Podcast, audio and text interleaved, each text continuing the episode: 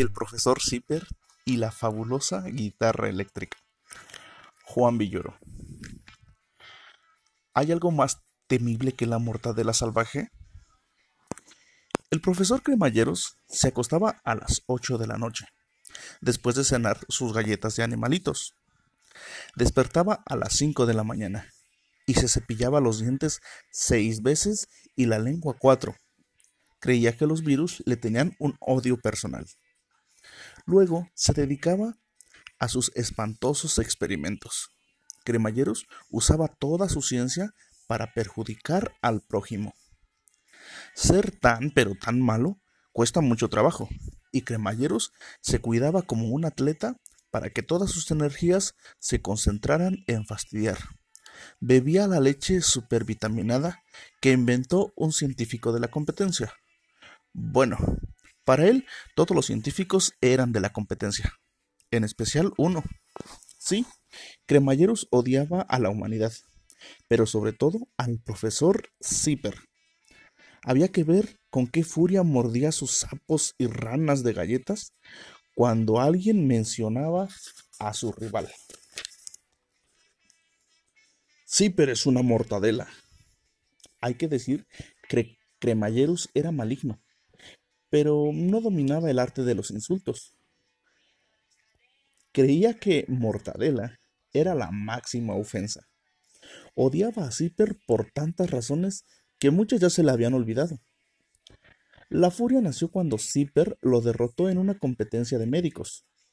Cremalleros había inventado un remedio para la gripe, que presentó en un frasco negro, un poco feo, que sin embargo entusiasmó al público. Al fin, un invierno sin catarro, decían las personas.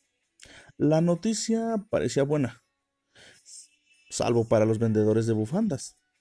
La felicidad de Cremalleros fue inmensa hasta que Zipper descubrió que el jarabe tenía tres defectos. 1. Sabía a chorizo. Zipper era un aficionado al chorizo, pero no en el jarabe. 2. Producía un terrible estreñimiento. Sarita Vega, la primera mujer en curarse para siempre de la gripe, pasó 40 días sin echar nada de nada. 3. Con el remedio se perdía el gusto de estornudar. Este último argumento fue el que más convenció a los científicos. Un mundo sin estornudos sería aburridísimo, decían. De nada sirvió que Cremalleros acusara a Zipper de ser agente de los vendedores de bufandas. Después de su derrota, Cremalleros tiró al río el tanque de jarabe que había preparado. Nadie sabe si los peces se curaron de gripe y dejaron de ir al baño. A pesar de su avanzada edad, Zipper conservaba una larga cabellera y calvo, calvo como una rodilla. Por si fuera poco, Zipper se había vuelto famoso de Australia hasta Tampico por inventar una cuerda para guitarra eléctrica. Y Cremalleros detestaba el rock. Zipper había creado una cuerda especial que vibraba en una fabulosa guitarra eléctrica de nube líquida el conjunto que llevaba vendidos 673.951 billones de discos. Las revistas de rock solían publicar fotos del genial profesor. Cremalleros miraba con envidia esa cabellera larga y blanca, típica de los científicos que ganan el premio Nobel. La verdad es que Zipper no había ganado el premio Nobel, ni falta que le hacía. Estaba demasiado ocupado con su nuevo invento, la pastilla para ver películas. Zipper era famoso pero modesto. Rara combinación. No le interesaban los reconocimientos y vivía en un lugar muy apartado, Michigan, Michoacán, rodeado de sus estupendas colecciones de discos y películas. Cada miércoles mandaba por fax algún descubrimiento y no se molestaba en cobrar. En caso de cremalleros, los tubos de ensayo burbujeaban sin parar. Los estantes estaban atiborrados de frascos con etiquetas como cápsulas de rencor, furia en polvo, hojuelas vengativas y su favorito, mortadela salvaje.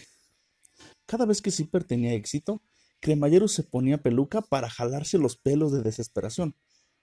Algún día tragarás mi mortadela salvaje, decía.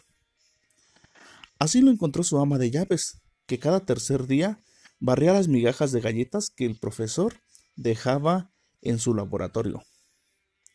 ¿Qué le pasa, profesor? Consumatum est, dijo el profesor, que en latín significa más o menos este arroz ya se coció.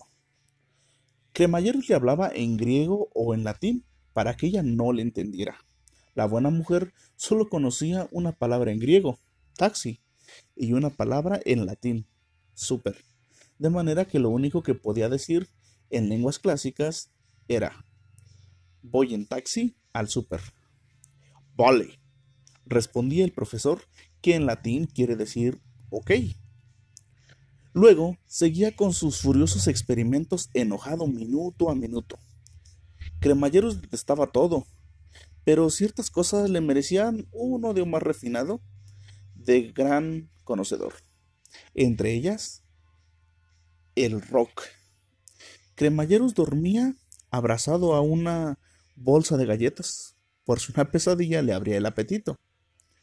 Las paredes de su cuarto estaban cubiertas de corcho y sus oídos tenían tapones de algodón, y aún así se colaban los ruidos. ¿O se trataba de pura fantasía? El rock lo obsesionaba tanto que se sabía de memoria todas las canciones de Nube Líquida. Bajo sus cobijas, con dos almohadas en la cabeza, creía distinguir el zumbido de labios de chocolate, el último éxito del grupo. ¡Qué estupidez! Llamarse nube líquida. ¿Qué les costaba ponerse lluvia? pensaba el profesor. Luego recordaba la cuerda mágica que había confeccionado Zipper.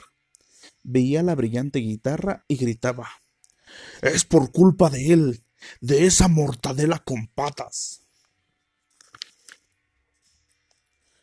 Todas las noches planeaba su venganza, y una mañana despertó con la mente más despejada de lo normal pues había olvidado cenar sus galletas de animalito. ¡Ya lo tengo! gritó eufórico. El mejor grupo de rock estaba en peligro.